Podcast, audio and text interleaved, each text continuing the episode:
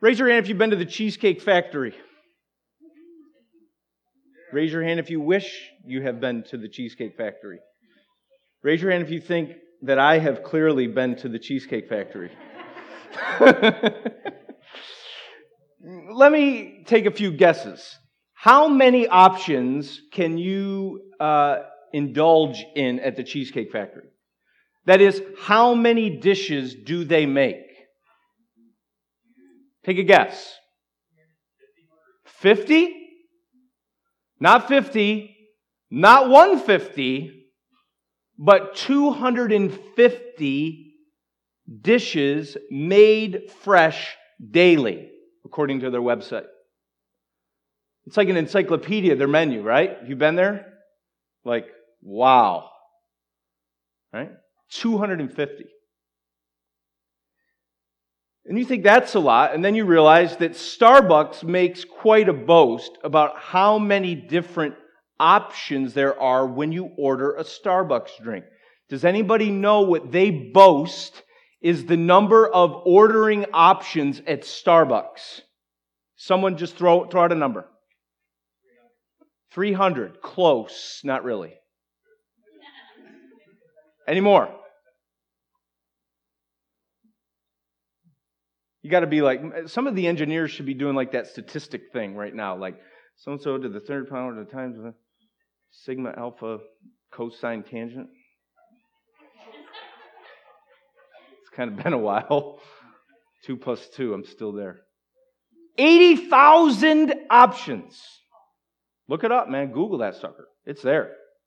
80,000 different ways, different ordering options, like what we'll say first, second, third, what you'll uh, kind of milk and the size and the 80,000 options. That's a lot. That's a lot of options, right? We like that. We like options. We like choice. Take your pick. Not just in restaurants, not just in coffee shops, but across the landscape of religion, we like options. Right? We conclude at the end of the day, it's really all the same. That no one claim or truth or God is any different than any other. They all lead to the same place. You think uh, that's an overstatement? Recognize this that eight years ago, the Pew Forum people did a survey and they found that 65% of Americans believe that many paths lead to eternal life. That was eight years ago. And then you think, well, okay, that's America, but what about the church? 37% of white evangelicals, the group that's most likely to hold to an exclusive view, that there's only one way. 37% of white evangelicals claimed that many paths lead to eternal life. It's all the same.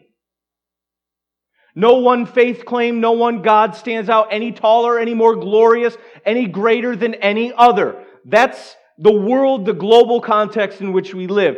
Am I overstating it? No. And yet, the author of Hebrews has been telling us that we should pay much closer attention to what we have heard. That is, God is spoken in Jesus Christ. He is the Son of God. He is superior to all things. He is the only one that has saved us from our sins and therefore give us a pathway to eternal life. That's what the author of Hebrews has said. Therefore, pay close attention to Jesus. But with all these options, why should you? He goes on to say in verse 4 of chapter 2 we should not neglect such a great salvation. That is, our attention the focus of our life should be on following Jesus and trusting in Him for such a great salvation. Why? Well, the author of Hebrews already gave us a reason, which was talked about last week. He said that if you do not give heed to the word of God, you will suffer under the hand of the wrath of God. That is, if you do not heed his word in Christ, and if you neglect his salvation, that you will suffer under the hand of God's just wrath. That's a compelling reason to stay closely focused on following Jesus, is it not? But guess what? It's not the only reason he gives us. Hebrews 2, verses 5 through 18. Please grab your Bibles, follow along with me, and let's continue to see additional reasoning. He's reasoning with us. He recognizes the voices that we hear in the world. He understands the pull away is strong from God. And he wants to give us great reasoning. He wants to plead with us as the people of God, plead with us as a sinful, lost world, and say, Don't take your attention off my son. Don't neglect my great salvation. And here's more reason. Verse 5 of chapter 2 For it was not to angels that God subjected the world to come, of which we are speaking. It has been testified somewhere What is man that you are mindful of him, or the Son of Man that you care for him? You made him a little lower than the angels. You have crowned him with glory and honor putting everything in subjection under his feet. Now, in putting everything in subjection to him, he left nothing outside of his control. And at present, we do not yet see everything in subjection to him, but we see him who for a little while was made a little lower than the angels, namely Jesus, crowned with glory and honor because of the suffering of death, so that by the grace of God he might taste death for everyone. Verse 10 For it was fitting that he, for whom and by whom all things exist, in bringing many sons to glory, should make the founder of their salvation perfect through suffering. For he who sanctifies and those who are sanctified all have one source. That is why he is not ashamed to call them brothers, saying, I will tell of your name to my brothers in the midst of the congregation. I will sing your praise. And again, I will put my trust in him. And again, behold, I and the children God has given me. Verse 14. Since therefore the children share in flesh and blood, he himself likewise partook of the same things, that through death he might destroy the one who has the power of death, that is, the devil, and deliver all those who through fear of death were subject to lifelong slavery. For surely it is not angels that he helps, but he helps the offspring of Abraham. Therefore, he had to be made like his brothers in every respect, so that he might become a merciful and faithful high priest in the service of God, to make propitiation for the sins of the people. For because he himself has suffered when tempted, he is able to help those who are being tempted. This is the word of God. And all of God's people said, Amen. Does that sound like a lot or what? Whew. It is a lot. The author of Hebrews is pleading with us, arguing with us. Please. He's given us great reason. Now imagine you're sitting on your couch and you hear a knock at the door. And you come to the door and you see this really professionally, formally dressed dude standing there, and he says something very simple to you. He says, You have a gift. Okay from the president. Oh, I have a gift from the president. The president of what? The president of the AARP? The president of the Underwater Basket Weaving Association of America? You have a gift from the president, president of Chick fil A? I know you love Chick fil A. See, having a gift is one thing, but having a gift from the president all of a sudden changes the equation. It raises the level of potential, it raises the level of awareness, it draws our attention in. And if you were to say, uh, you have a gift from the President of the United States of America, no matter where you fall on the political scale, you understand that to have a gift from the President of the United States of America is to have a gift from the most powerful man in the world. And to have a gift from the most powerful man or position in the world is to have something of great significance. That to not just have a gift, but to have a gift from the most powerful person in the world changes the way that you receive or approach that gift. See, I think one of the reasons that is very clear that the author of Hebrews is trying to just put in our skull, in our mentality, is that we should not neglect such a great salvation. We should not neglect such a gift. We should be fully focused on following what he has said in Christ on the basis of the glory of who has accomplished it Jesus. Look at what he says. For it was not to angels that God subjected the world to come, of which we're speaking. Then he quotes Psalm 8. What is man that you're mindful of him? The Son of Man that you care for him. You made him a little lower than angels. You've crowned him with glory and honor.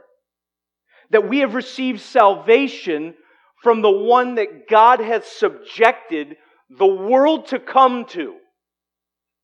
That is the new creation all of the promises of the new creation, all that God is doing in the world, all that is and all that will be, is in complete submission and subjection to Jesus. I want you to think about that for a minute. That God is putting all things in the world to come in subjection to Jesus Christ. He goes on to say that.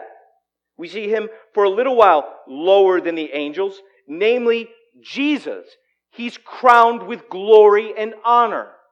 And so we should not neglect such a great salvation because of the glory of the one who has accomplished it for us. Jesus is the one to whom all things in the world to come are being subjected to his feet. That's who is giving us this salvation.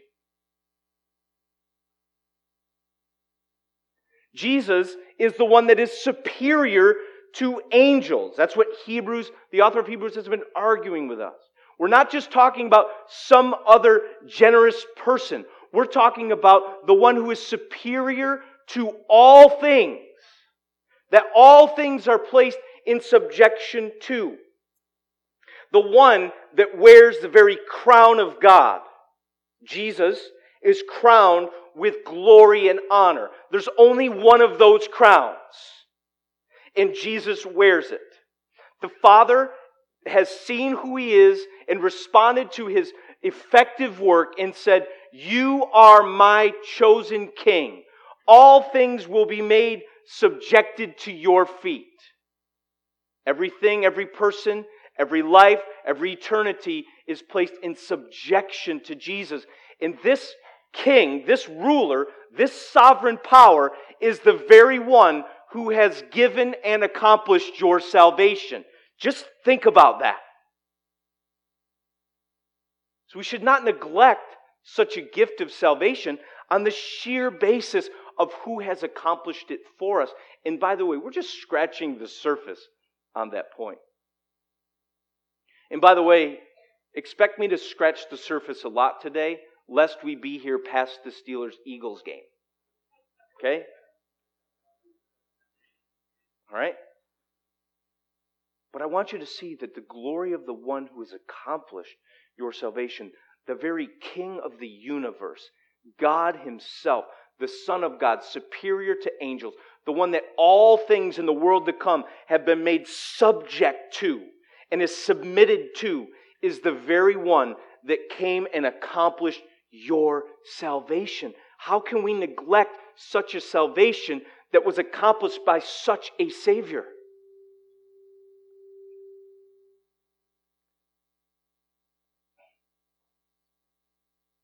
We must not neglect such a great salvation because of the glory of the one who has accomplished it.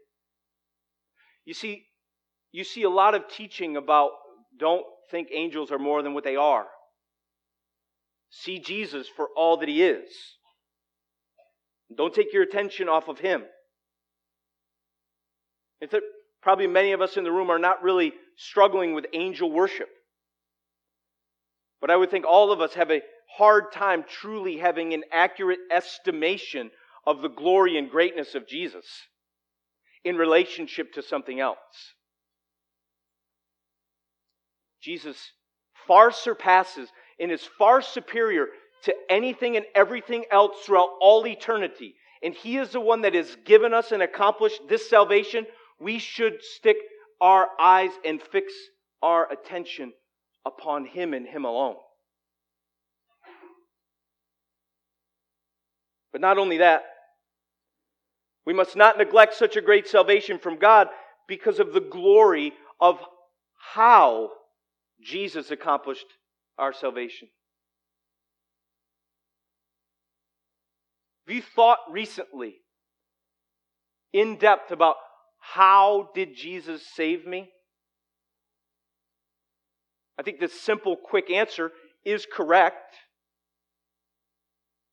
But I think sadly enough, while we say the correct things, we say it with a superficial attachment to it, a superficial understanding of it. And I wonder if our attention is off of the salvation that is in Christ because of that. And that if we truly begin to contemplate and see in increasing ways the way in which Christ has accomplished our salvation, the glory that is in that thought. How did Jesus do this? That our attention would be fixated upon it. Because it is so wondrous, it is so beautiful, it is so unthinkably uh, wonderful. It's this He accomplished our salvation by becoming like us. By a little for just a little while, he was made lower than the angels, Psalm 8, the fulfillment of Psalm 8. He, he left glory. He stripped himself of the totality of his glory that he knew throughout all eternity. And he entered into human history and became like us and took on our human frailty. And that is central. That is foundational to our salvation if there is no incarnation, if God doesn't become like us, there is no saving of us. What we celebrate on Christmas is not just some fun little cute birthday party. It's, it's the realization that salvation is imminent. God is here. That He has taken on human form John chapter 1, the Word became flesh and dwelt among us. We've seen His glory. Glory as of the only Son from the Father, full of grace and truth.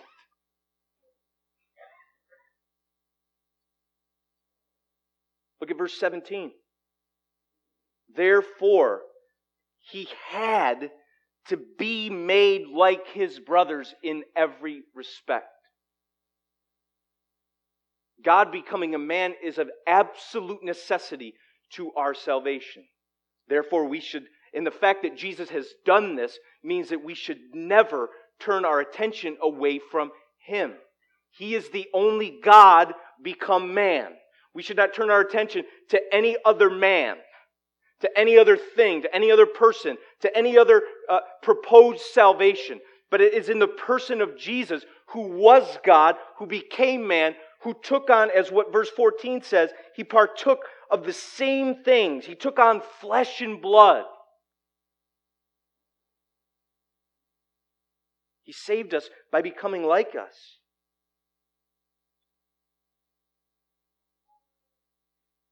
Marcus Peter Johnson says this without the incarnation, that is, without the Son of God, truly assuming our flesh and blood humanity, the death and resurrection of Jesus would be unreal and merely hypothetical. I think for us, salvation is often unreal, impersonal, and hypothetical and very abstract. But what he says is this salvation would mean would remain in the abstract, he says, unless he bore our humanity in all that he did. Why would we believe that Christ is our, our Savior? Personal, vital, organic, real. He is our Savior, the Savior of men and women and children, people, because He became like us. The incarnation is central to our salvation, and it's talked about throughout this whole passage. He was made a little while lower than the angels. But we see him.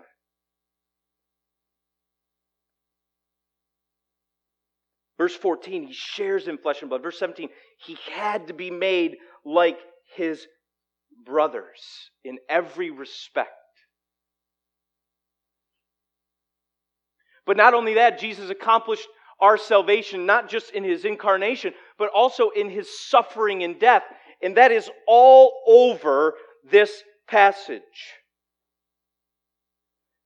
And then you begin to realize that seems kind of odd. So you're telling me that I should take my attention off of Jesus because he died. I'm sorry, not take my attention off of Jesus because he died. That his glory is undiminishable and, and, and, and, and, and beyond everybody else because of his death. That seems very odd. Why is there a cross hanging in all of gospel believing churches? Why is it celebrated every week? What's the deal? Why are we so uh, uh, so much emphasizing his death. You see, it doesn't make sense to the Jews of this day.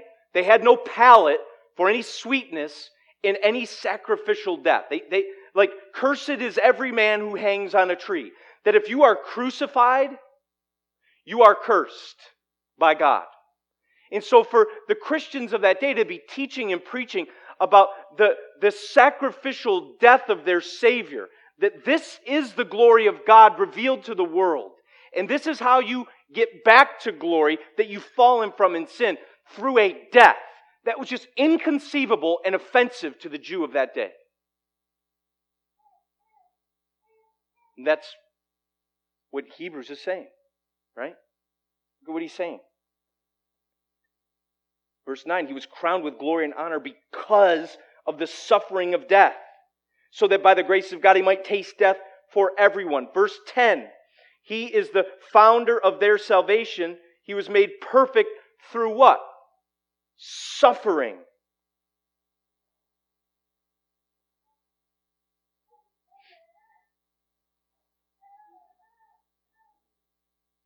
Verse, 9, verse 18 For because he himself has suffered, he saved us in his suffering and death. He saved us by becoming like us and dying for us.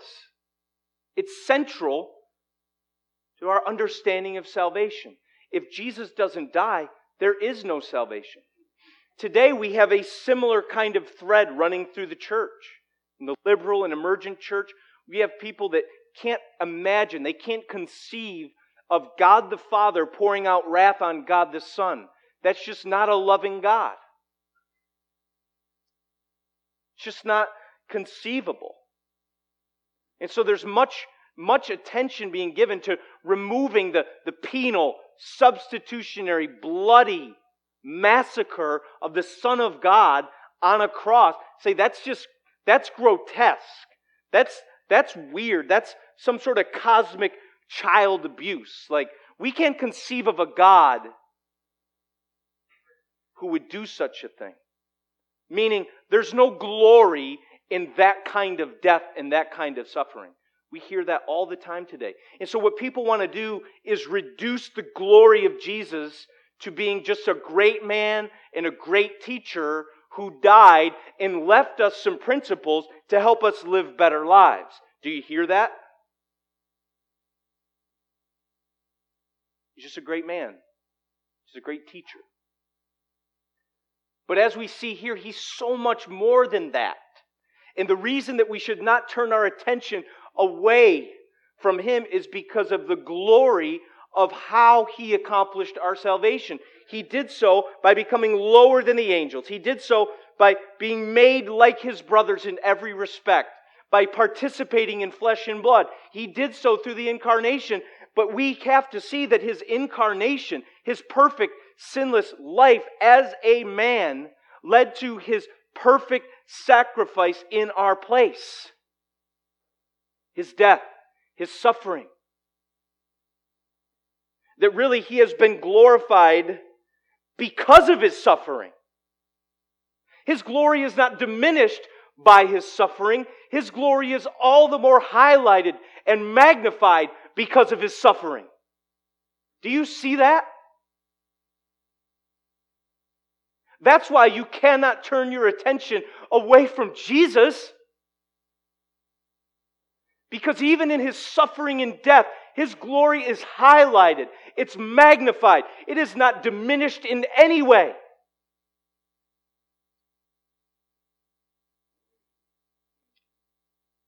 And that's what makes Christianity, and that's what makes Christ stand taller, shine brighter,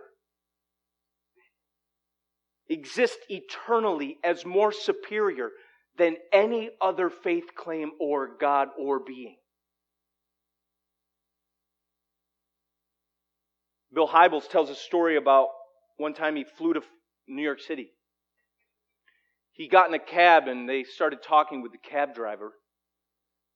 And he has this thing that if he's with someone for more than 10 minutes, he believes that God's put on his heart to start some sort of spiritual conversation.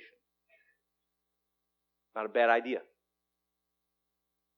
So he's in this spiritual conversation, and finally the cab driver looks at Bill Hybels and says, Listen, what makes Christianity any different than any other religion in the world? What makes it so valid in all the others invalid?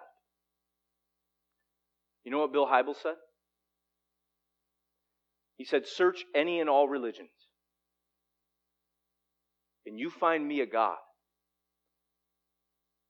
who leaves glory, who strips himself of all of that divine glory in heaven that he'd enjoyed throughout all eternity, who takes on human form, who enters into the experience of sinful, frail humanity in such a way that he would one day die on a cross undeservedly so that they might be brought back to the glory that he once knew and enjoyed.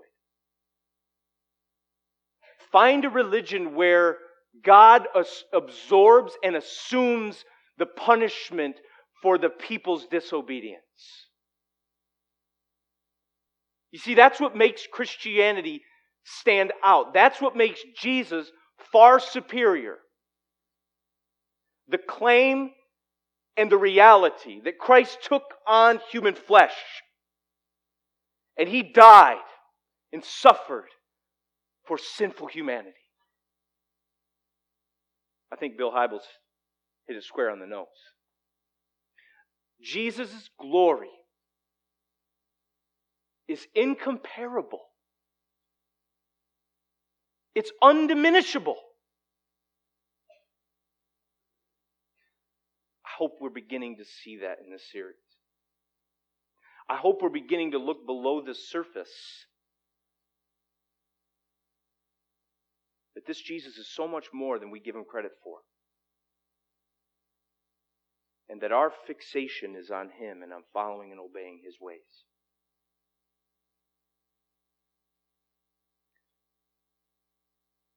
The glory of the one who accomplished it, the glory of the way He accomplished it, and we cannot miss the glory of what His death accomplished.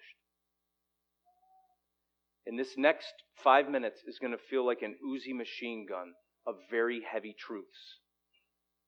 And you know what? Part of me feels bad that you're about to get the Maisie machine gun.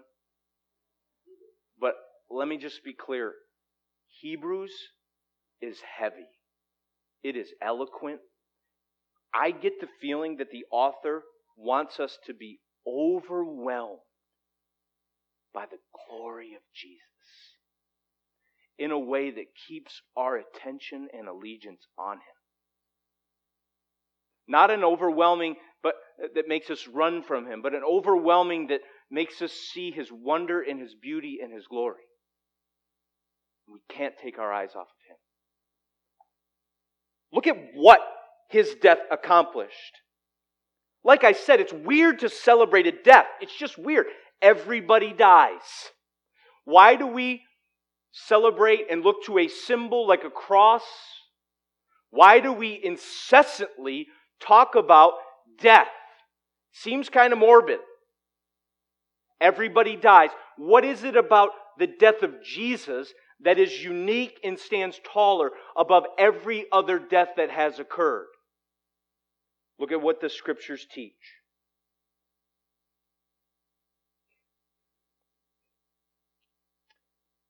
In his suffering and death, Jesus pioneered for us a pathway to glory. Look at what verse 10 says. For it was fitting that he, for whom and by whom all things exist, in bringing many sons to glory. Isn't that amazing? He's crowned Jesus with glory in such a way that he's now bringing many sons to glory. He's bringing a whole family to glory. He doesn't just have glory, he shares glory. And that is only shareable. It is only shared because of what? He should make the founder of their salvation perfect through suffering. That in his suffering and in his death, Jesus pioneered.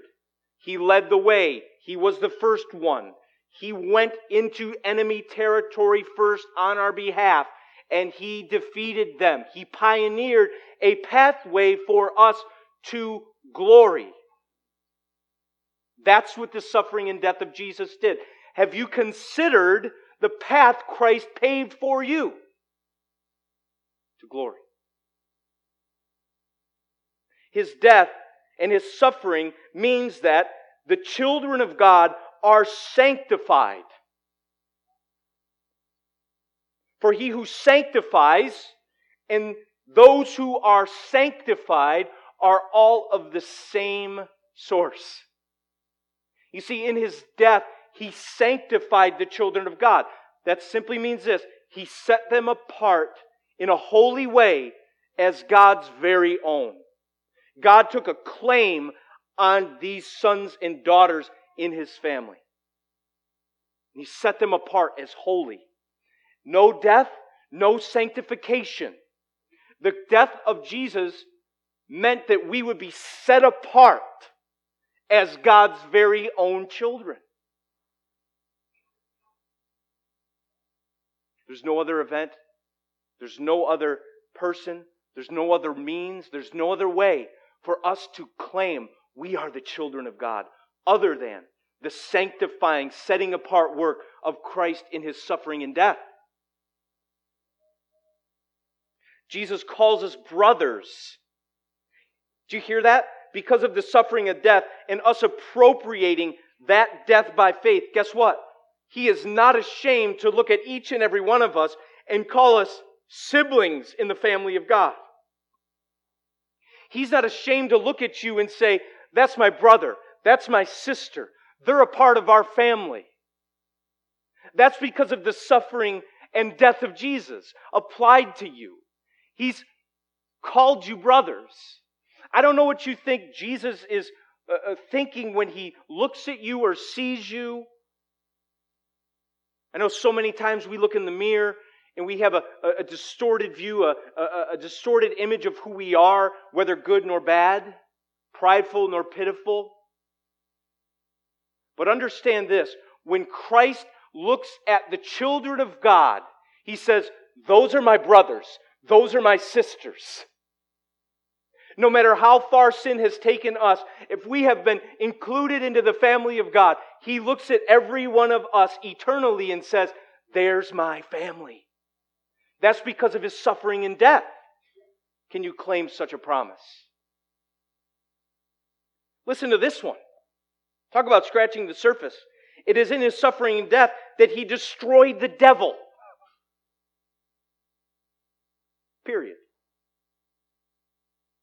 The enemy of God, the deceiver, the one that prowls around like a roaring lion, seek, lion seeking whom he may devour, the accuser, destroyed by the suffering and death of Christ. If you're a child of God, you are in no way, shape, or form vulnerable to a destroyed enemy. Amen? Jesus, when Shaquille O'Neal slam dunk on Satan's head on the cross.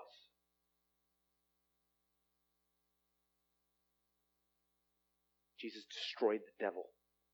Such hope for us who feel his grip, who sense his temptation, and who lived in the fear of death. I talk to so many people who live in fear of dying. It's a bondage, really. Who every moment uh, live in just self protection, fear, anxiety. The thought of death just freaks them out. That's a bondage. You can't really live if you're always afraid of dying, right? But see, what Christ has accomplished in his suffering and death does this. Look what it says. That through death, he might destroy the one who has the power of death, that is the devil, and deliver all those who through fear of death were subject to lifelong slavery. That the death and suffering of Christ sets us free from the fear of death. We do not have to be afraid of dying. Because guess what? We've been raised to eternal life through Christ. Amen? That's because of his suffering and death. There's glory in how he accomplished it, and there's glory in what he accomplished.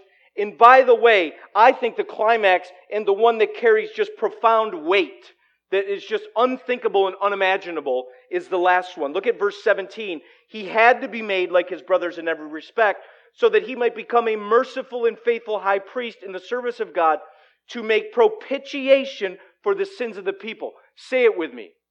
Propitiation. You got it. Propitiation. You think, oh man, those big Bible theology words. Here's all it means. And I'm not trying to minimize its value. Here's what it means that Jesus, in his suffering and death, was a sacrifice, the Lamb of God who takes away the sins of the world, was a sacrifice that fully satisfied and wholly absorbed every ounce of God's just wrath upon sin. That's a heavy word. If you take any one of those words or phrases out, you're not doing propitiation. It is a penal, substitutionary, satisfying wrath averting sacrifice that deals with sin. What that means is, is that because of the death of Jesus and the application of his righteousness, God can look at you and say, Not guilty, you're accepted in my presence. Jesus truly paid it all. That's what propitiation means.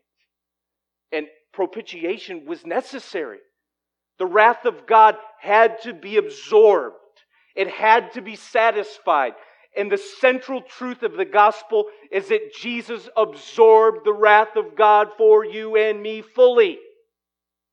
He saved us from our sin, removing any possibility that we would ever have to absorb God's holy wrath against our sin. Christ took it upon his shoulders in the cross, in his suffering, in his death. Such a glory in what he has accomplished. Do you feel overwhelmed today? Good. You should. But in a good way. You should feel the weight of glory that is found exclusively in the person of Jesus.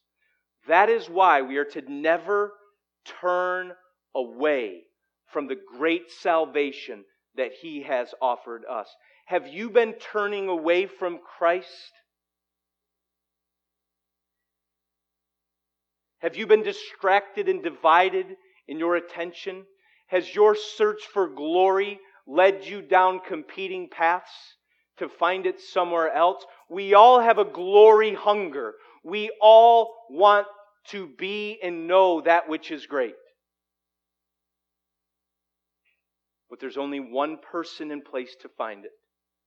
It is the one who is crowned with glory, the one whose suffering and death paved a way for you to be in glory. And it's Jesus. Turn your attention to Jesus.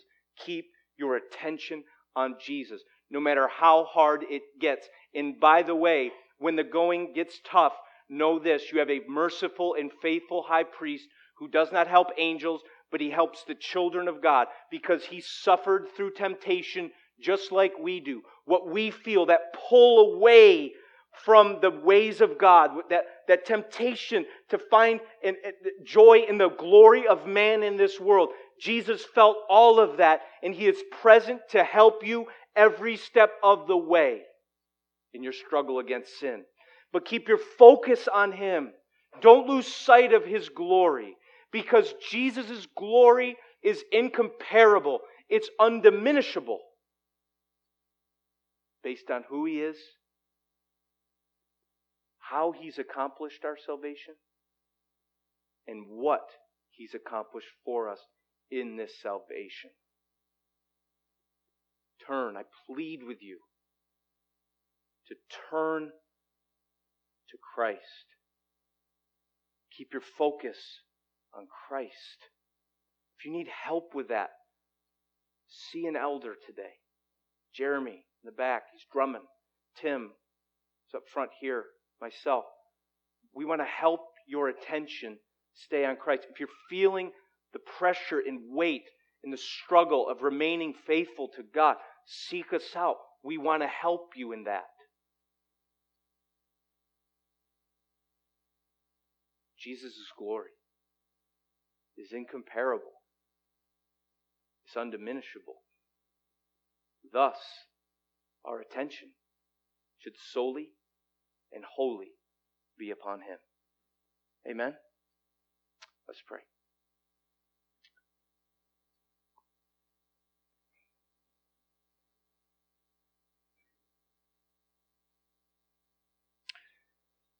Thoughtful Lord of John chapter 12, which gives us insight into human nature.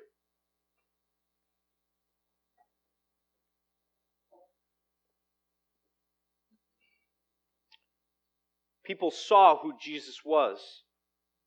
They saw his glory. But for fear of being put out of the synagogue, fear of the Pharisees. They didn't make it known. And John tells us the reason they did that is because they loved the glory that comes from man more, more than the glory that comes from God. We confess to you today that we love the glory that comes from man more than the glory that comes from God. And yet we come face to face with Christ today and in this Hebrew series. But there is no glory like Christ's.